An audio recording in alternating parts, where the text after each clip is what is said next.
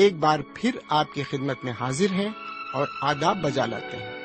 امید ہے کہ آپ خدا کا کلام سننے کے لیے اپنے ریڈیو کے پاس تشریف فرما ہوں گے۔ یقین ہے کہ اس پروگرام کے ذریعے آپ کو ضرور روحانی برکتیں حاصل ہو رہی ہوں گی۔ آئیے اب ہم سلاطین کی دوسری کتاب کو کھولیں۔ اس کتاب کا موضوع ہے ایلیشا کے معجزے۔ تو لیجئے آپ کی خدمت میں پیش ہے اس کتاب کا مطالعہ خدا کے خادم کے ذریعے، لیکن ایک خوبصورت نغمے کے بعد۔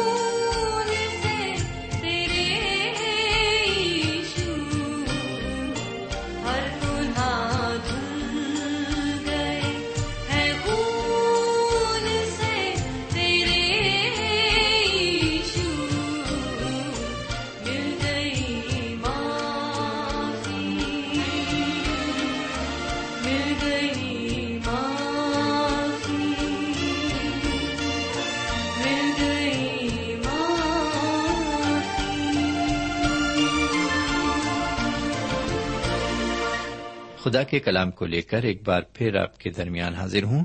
سلام قبول فرمائیے. سامعین، آئیے ایک بار پھر ہم خدا کے کلام کی طرف متوجہ ہوں اور سنیں کہ آج خداوند تعالیٰ اپنے کلام کی معرفت ہم سے کیا کہنا چاہتا ہے. لیکن ایک چھوٹی سی دعا کے بعد ہم دعا مانگیں. ہمارے پاک پروردگار رب العالمین، ہم تیرے تہ دل سے شکر گزار ہیں کہ تو نے ایک نیا دن اور ہماری زندگی میں جوڑ دیا، ہمیں سلامتی بخشی، ہماری ایک ایک ضرورت کو اپنے خزانے سے پورا کیا، اور ایک بار پھر ہمیں یہ شرف دیا کہ ہم تیرے کلام سے فیض یاب ہو سکیں. آج بھی ہمیں اپنے کلام کے ذریعے فیض یاب کر اور ہمیں روحانی تقویت عطا فرما. یہ دعا ہم اپنے حضور کریم جناب سیدنا یسوع مسیح کے وسیلے سے مانگتے ہیں، آمین. سامعین، جیسا کہ آپ کو معلوم ہے کہ ان دنوں ہم سلاطین کی دوسری کتاب کا مطالعہ کر رہے ہیں.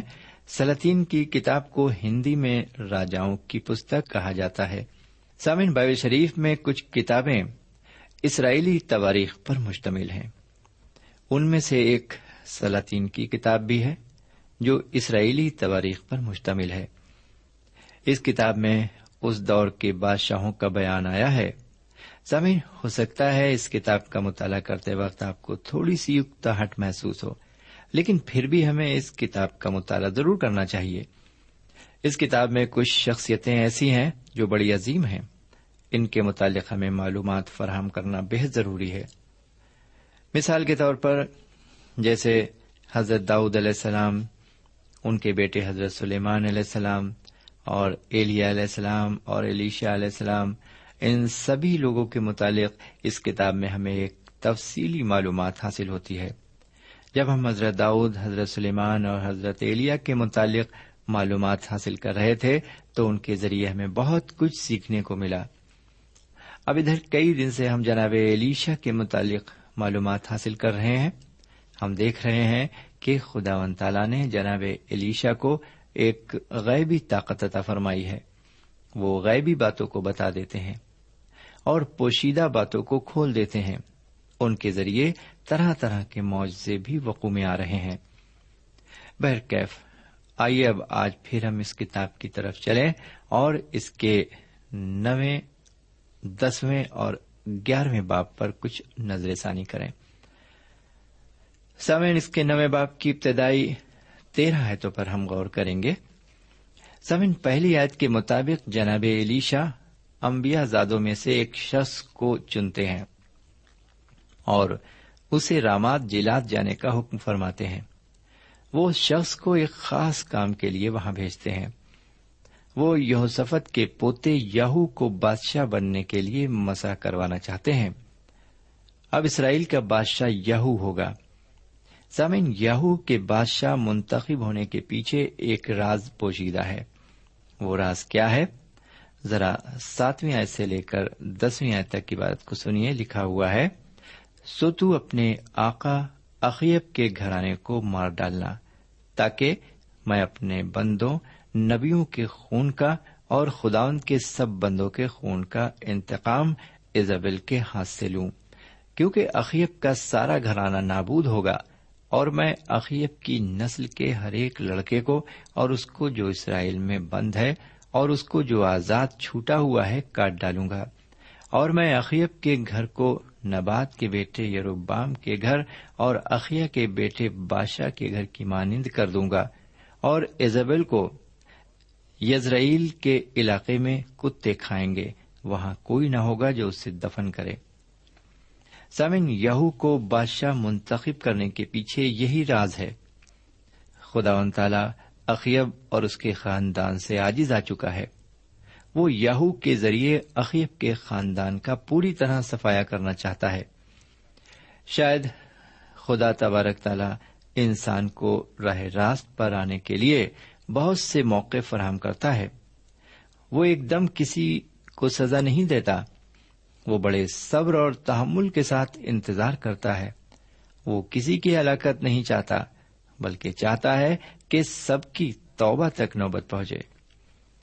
ذرا سنیے کہ حضور کریم کے ایک شاگرد جناب پطرس اس کے متعلق کیا کہتے ہیں. جناب پترس کے دوسرے خط کے تیسرے باب کی 9 آیت کو سنیے.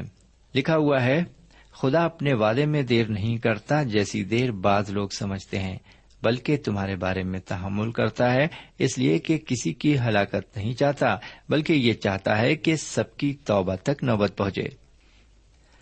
سامعین, اخیب کے خاندان کے متعلق خدا نے بہت صبر سے کام لیا. خدا نے اخیب اور اس کے خاندان کو انگنت موقع دیے, لیکن اخیب کا گھرانہ راہ راست پر نہیں آیا. اب خداوند تعالی اخیب کے سارے گھرانے کو نیست و نابود کر دینا چاہتا ہے. اب وہ اخیب کے گھرانے پر رحم فرما کر ساری قوم کو برباد نہیں ہونے دے گا. سمعن, آج کی گمراہ دنیا کو بھی خداوند تعالی موقع پر موقع دیتا چلا جا رہا ہے, لیکن ایک دن ایسا آئے گا پھر کوئی موقع نہیں ملے گا. انسان موت کے آگے بے بس ہوگا. اس وقت وہ اپنی زبان سے توبہ کے 2 جملے بھی ادا نہیں کر سکے گا. وہ دن دنیا کی تباہی اور انصاف کا دن ہوگا. سامعین, اس روز حشر کی منظر کشی کرنا انسان کے بس کی بات نہیں ہے. تباہی کیسے آئے گی, کس طرح آئے گی, اور اس دن کیا قہر ٹوٹے گا, یہ سب کچھ پوشیدہ رکھا گیا ہے. لیکن اتنا ضرور ظاہر کر دیا گیا ہے کہ اس تباہی کے آنے کے آثار کیا ہوں گے. اگر آپ متی کی انجیل کے 24 اور 25 باب کا مطالعہ کریں تو آپ اس تباہی کے آثار ضرور جان لیں گے. جی ہاں میرے بھائی, ہم آگے بڑھتے ہیں. سامعین, اب ہم مطالعے میں آگے بڑھتے ہوئے اس کتاب کے 9 باب کی 14 آیت سے لے کر 29 آیت تک عبارت پر غور کریں گے. سامعین, یہ جو عبارت پر ہم نظر ڈالتے ہیں تو ہم دیکھتے ہیں کہ نمسی کے بیٹے یاہو نے اخیب کے گھرانے کو چن چن کر نیست و نابود کر دیا. میرے بھائی, خداوند تعالیٰ نے کئی مرتبہ اسرائیلی قوم کی صفائی کی ہے. اس نے اس قوم کی بہبودگی کے لیے اس میں بسے کئی بدکاروں اور شیطانوں کا صفایا کیا ہے, لیکن افسوس پھر بھی یہ قوم پوری طرح مخلص نہ ہو پائی. اس قوم میں طرح طرح کی بدعتیں برابر پنپتی رہیں. شیطان کی بہت بڑی چال ہے یہ, وہ خدا کے کسی نہ کسی راست باز بندے کے اندر اپنی شیطانیت کا بیج بونے میں ضرور کامیاب ہو جاتا ہے, کیونکہ سارے تالاب کو گندا کرنے کے لیے صرف ایک گندی مچھلی کا ہونا کافی ہے. شیطان کسی ایک کو پکڑتا ہے اور پھر اس کے ذریعے ساری قوم اور معاشرے کو برباد کر دیتا ہے. بہرکیف, ہمیں چاہیے کہ ہم شیطانی ہتھ کنڈوں سے بچے رہیں اور ہم ان لوگوں میں شامل نہ ہوں جو ہلاکت کے فرزند ہیں. ہم اپنی زندگی پر غور کریں اور اپنی زندگی سے ہر اس عمل کو دور کر دیں جو خدا کے کلام سے مطابقت نہیں رکھتا. ہم جاگیں اور ہوش میں آئیں, ورنہ پھر موقع ہمارے ہاتھ سے نکل چکا ہوگا اور پھر بچنے کا کوئی راستہ نہ ہوگا. بہرکیف, آئیے ذرا ہم اب تھوڑا اور آگے بڑھیں. 30 آیت سے 37 آیت تک ہم 2-4 باتوں کو دیکھ لیں. سامعین, اس عبارت میں ہم ایزابیل کی ہلاکت کے متعلق بیان پڑھتے ہیں. ایزابیل ایک بہت ہی عیاش اور گنہگار عورت تھی. مرنے کے بعد اس کو 2 گز زمین بھی نصیب نہ ہوئی. یہ تو اس کے لیے پیشن گوئی کی گئی تھی جس کو ہم نے پچھلے پروگرام میں دیکھا تھا. بہرکیف, ہم آگے بڑھتے ہیں اور آگے بڑھتے ہوئے 10 باب پر آتے ہیں. 10 باب کی پہلی آیت سے ہم دیکھتے ہیں کہ نمسی کا بیٹا یاہو بہت اچھی طرح کام کر رہا ہے. جیسا کہ پچھلے مطالعے میں ہم نے دیکھا تھا کہ جناب ایلیشا نے ایک انبیاء زادے کو بھیج کر یاہو کو بادشاہ بننے کے لیے مسح کرایا تھا, اور ساتھ ہی ساتھ یاہو کو یہ ہدایت بھی دی تھی کہ اخیب کے گھرانے کو پوری طرح نیست و نابود کر دینا تاکہ اسرائیل سے گناہ ختم ہو جائے. اسرائیل سے گناہ کو اکھاڑنے کے لیے یاہو پوری طرح کوشاں ہے. اسی چیز کو ہم اس 10 باب میں دیکھیں گے. سامعین, ابھی ہم نے پڑھا کہ یاہو بادشاہ نے اخیب کے 70 بیٹوں کو جو سامریا میں مقیم تھے قتل کروا دیا, اور بعد میں ان کے قاتلوں کو بھی قتل کر دیا. سامعین, کسی گناہ کو اسرائیل قوم سے دور کرنے کا قتل و غارت ہی ایک واحد طریقہ ہے جو گناہ کرتا تھا اس کو موت کے گھاٹ اتار دیا جاتا تھا، لیکن لوگ مرتے گئے، گناہ پھر بھی ختم نہیں ہوا۔ بہرکیف دور عیسوی میں حضور کریم جناب سیدنا مسیح نے گناہ کو دور کرنے کا ایک نیا طریقہ لوگوں کے سامنے پیش کیا۔ وہ اس شعبے میں ایک نیا انقلاب لے کر آئے۔ جی ہاں، وہ اس شعبے میں ایک نیا انقلاب لے کر آئے۔ انہوں نے فرمایا، گناہ سے نفرت کرو، گنہگار سے نہیں۔ انہوں نے گنہگاروں کو گلے لگایا اور ان کے گناہوں کو معاف کیا، اور پھر آگے کو کبھی بھی گناہ نہ کرنے کا حکم فرمایا۔ اس طرح لوگ بیدار ہونے لگے اور برائیوں سے منہ موڑ کر اچھائیوں کی طرف مائل ہونے لگے۔ انہوں نے گنہگاروں سے ایک اور وعدہ فرمایا۔ انہوں نے فرمایا، میں کھوئے ہوں کو ڈھونڈنے اور انہیں نجات دینے آیا ہوں۔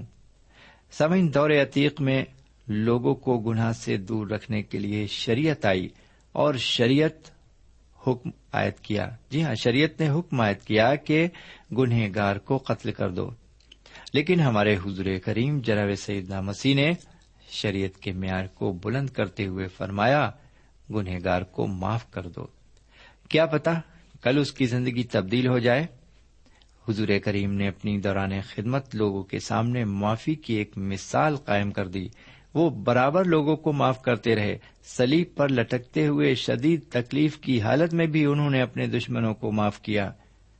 سامعین، گناہوں سے معافی حاصل کرنے کا حضور کریم نے ایک ایسا راستہ کھول دیا جو بہت ہی آسان ہے۔ جو کوئی سچے دل سے یہ ایمان لائے کہ جناب سیدنا مسیح میرے گناہوں کے واسطے قربان ہوئے، وہ گناہوں سے چھٹکارا پائے۔ گناہوں سے نجات پانے کے لیے اب انسان کو کسی بڑی قربانی گزرانے اور کسی بڑے نذرانے چڑھانے کی ضرورت نہیں ہے۔ ہم جناب سیدنا مسیح کی قربانی پر ایمان لا کر گناہوں سے نجات حاصل کر سکتے ہیں۔ آج سب لوگ چاہتے ہیں کہ گناہ کو روکا جائے، لیکن لوگ قانون اور دفعوں کے ذریعے گناہ کو روکنا چاہتے ہیں۔ محکمہ پولیس اور کورٹ کچہریاں گناہ کو نہیں روک سکتی۔ یہ تو اس طرح کی بات ہوئی کہ ایک شخص نے اپنے احاطے میں اگی ہوئی خاردار جھاڑیوں کو قینچی سے لے کر اوپر سے کتر دیا اور یہ سمجھا کہ جھاڑیاں صاف ہو گئیں، لیکن کچھ دن بعد کیا ہوا کہ ان کی جڑوں میں نئے نئے قلے پھوٹنے لگے، اور وہ قلے پہلے سے بھی زیادہ خطرناک جھاڑیاں بن گئے۔ اس شخص کو چاہیے تھا کہ ان جھاڑیوں کو جڑ سمیت اکھاڑ پھینکتا۔ میرے بھائی، گناہ سے چھٹکارا پانے کے لیے آج بھی انسان یہی کر رہا ہے۔ وہ گناہ سے نجات پانے کے فردی طریقے کھوج رہا ہے۔ ضرورت اس بات کی ہے کہ گناہ کی جڑوں کو اکھاڑ پھینکا جائے۔ بہرکیف یہو بادشاہ گناہ کو ختم کرنے کے لیے گنہگاروں کو قتل کرنے کی مہم بڑی تیزی سے چلا رہا ہے، لیکن کیا یہو خود گناہ سے دور ہے؟ ہم اس بات کو آگے چل کر اسی باب میں دیکھیں گے۔ فی الحال ہم ایک عبارت پر اور آتے ہیں۔ یہ عبارت 15ویں آیت سے لے کر 28ویں آیت تک ہے۔ سامعین، اس عبارت میں ہم ایک اور قتل عام کو دیکھتے ہیں۔ جی ہاں، ایک اور قتل عام کو دیکھتے ہیں۔ یہ قتل عام بال کے پجاریوں کا ہے۔ ہم نے اس عبارت میں پڑھا کہ کتنی چالاکی اور ہوشیاری کے ساتھ یاہو نے بال کے پجاریوں کو بال کے مندر میں جمع کر لیا، اور ان سارے پرستاروں کو جو بال کی پرستش کرتے تھے قتل کر ڈالا، اور ساتھ ہی ساتھ بال کے بت خانے کو بھی نیست و نابود کر دیا۔ سامعین، ان ساری باتوں کے باوجود یاہو کی زندگی میں ایک بڑی حیرت ناک بات دیکھنے کو ملتی ہے۔ ذرا 29ویں آیت سے 36ویں آیت تک یہاں پر غور فرمائیے۔ 29ویں آیت کو میں پڑھتا ہوں۔ تو بھی نبات کے بیٹے یروبام کے گناہوں سے، جن سے اس نے اسرائیل سے گناہ کرایا، یاہو باز نہ آیا، یعنی اس نے سونے کے بچڑوں کو ماننے سے جو بیتیل اور دان میں تھے کنارہ کشی نہ کی۔ واقعی کتنی عجیب بات ہے۔ جو شخص گنہگاروں اور بت پرستوں کو قتل کرنے میں اتنا زیادہ سرگرم ہے، وہ خود گناہ میں پھنسا ہوا ہے۔ اس کی خود کی زندگی میں سونے کے بچڑوں نے جگہ لے لی ہے۔ سامعین، اگر ہم نئے عہدنامے میں جائیں تو وہاں پر جناب پولس رسول بھی مسیحوں کو کوڑے لگانے اور قید میں ڈالنے کے لیے سرگرم تھے۔ وہ اس کام کو دین کی خدمت سمجھ کر انجام دے رہے تھے، اور حقیقت تو یہ تھی کہ اس وقت وہ بھی بہت بڑے گنہگار تھے، جس کا اقرار انہوں نے آگے چل کر تیموتھیوس کے پہلے خط کے پہلے باب کی 15ویں آیت میں کیا ہے، جہاں انہوں نے یوں فرمایا، یہ بات سچ اور ہر طرح سے قبول کرنے کے لائق ہے کہ مسیح یسوع گنہگاروں کو نجات دینے کے لیے دنیا میں آئے، جن میں سب سے بڑا گنہگار میں ہوں۔ سنا آپ نے میرے بھائی، یہاں پر پولس رسول اپنے آپ کو سب سے بڑا گنہگار بتاتے ہیں۔ یہ دیگر بات ہے کہ وہ بعد میں بدل گئے اور انہوں نے کئی کلیسیائیں بھی قائم کی۔ سامعین، معاشرے سے گناہ کو مٹانے کے لیے کام کرنا الگ بات ہے، اور گناہ سے خود دور رہنا ایک الگ بات ہے۔ آج ساری دنیا میں نہ جانے کتنے لوگ دینی خدمت انجام دے رہے ہیں، وہ لوگوں کو گناہ سے دور رہنے کی ہدایت دے رہے ہیں، وہ لوگوں کو گناہ سے متعلق نقصانات بھی سمجھا رہے ہیں، لیکن افسوس کہ ان میں بہت سے لوگ ایسے ہیں جو بذات خود گناہ میں پھنسے ہوئے ہیں۔ سامعین، خود شراب پیتے ہوئے کسی شرابی کو شراب خوری سے منع کرنا ایک الگ بات ہے، لیکن پہلے خود شراب چھوڑ کر پھر کسی شرابی کو شراب خوری سے منع کرنا یہ دوسری بات ہے۔ یہی طریقہ سماج سے گناہ کو دور کرنے کا بہترین طریقہ ہے، لیکن اس طریقے پر ہم قابو تبھی پا سکتے ہیں جب ہم جناب سیدنا مسیح کا دامن تھام لیں، کیونکہ انہوں نے گناہ پر فتح پائی ہے، اور وہی ایک گنہگار کو گناہ پر فتح پانے کی طاقت بخش سکتے ہیں۔ پہلے خود کو بدلو، پھر دوسروں کو بدلو۔ واقعی کتنی اچھی تدبیر ہے یہ۔ جی ہاں، آگے بڑھتے ہیں میرے بھائی۔ یاہو بادشاہ نے سماج اور لوگوں کو بدلنے کے لیے بہت کچھ کیا، لیکن خود کو نہیں بدلا۔ اس کی خدمت کے عوض یاہو کو خدا کی طرف سے جو انعام ملا وہ یہ تھا کہ اس کے بیٹے چوتھی پشت تک اسرائیل پر حکومت کریں گے، لیکن یاہو جب روز محشر میں خدا کے سامنے کھڑا ہوگا تو اس کی نظریں شرم سے جھکی ہوں گی۔ کاش مجھے اور آپ کو اس دن خدا کے حضور بے جھجک کھڑے ہونے کا شرف حاصل ہو۔ بہرکیف، اس کتاب میں ہم دیکھ رہے ہیں کہ کچھ حکومتیں عروج کی طرف بڑھ رہی ہیں تو کچھ زوال کی طرف، کچھ حکومتوں کے تختے پلٹ رہے ہیں اور کچھ حکومتیں اپنی ساکھ جما رہی ہیں، اور ان سب باتوں کے تحت ہم قتل و غارت کے بازار گرم ہوتے ہوئے دیکھ رہے ہیں۔ اب ہم اس کتاب کے 11ویں باب میں ایک نئی بغاوت کو سر اٹھاتے ہوئے دیکھیں گے۔ جی ہاں میرے بھائی، 11ویں باب کی پہلی آیت سے لے کر 16ویں آیت تک یہ بغاوت پائی جاتی ہے۔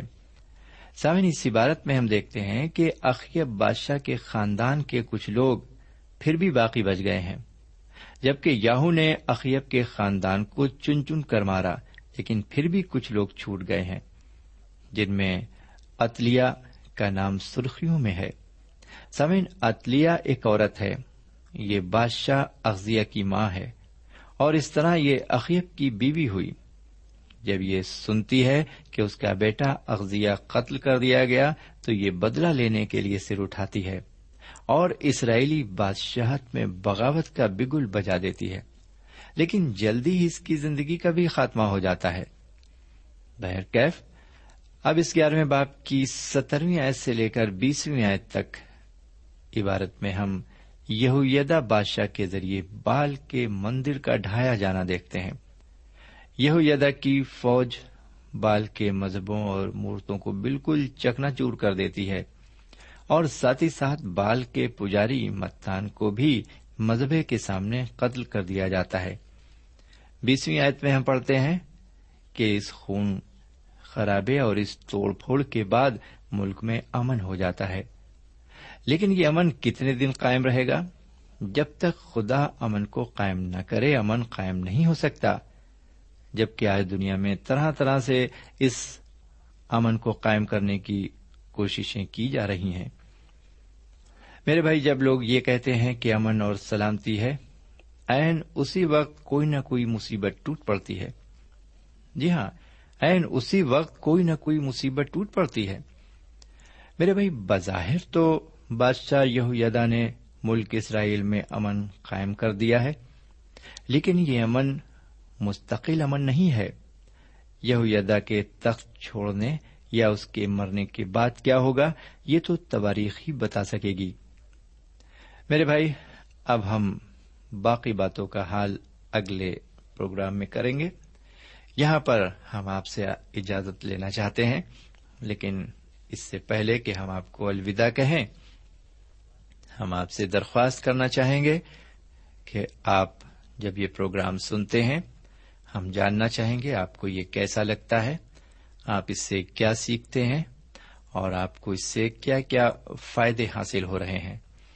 میرے پیارے بھائی بہن، ہمارا کام ہے آپ سے درخواست کرنا، آپ کے اوپر ہے کہ آپ پھر بھی خط نہ بھیجیں تو یہ آپ کی مرضی ہے، لیکن ہم تو ضرور جاننا چاہیں گے کہ آپ کو اس سے کیا فیض حاصل ہو رہا ہے.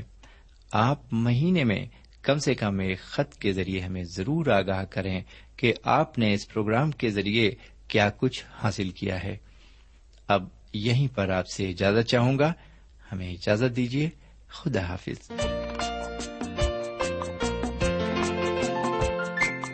سامعین، اس مطالعے سے آپ کو روحانی تقویت حاصل ہوئی ہوگی. ہمیں یقین ہے آپ اپنے تاثرات سے ہمیں ضرور نوازیں گے. ہم آپ کے خط کے منتظر رہیں گے.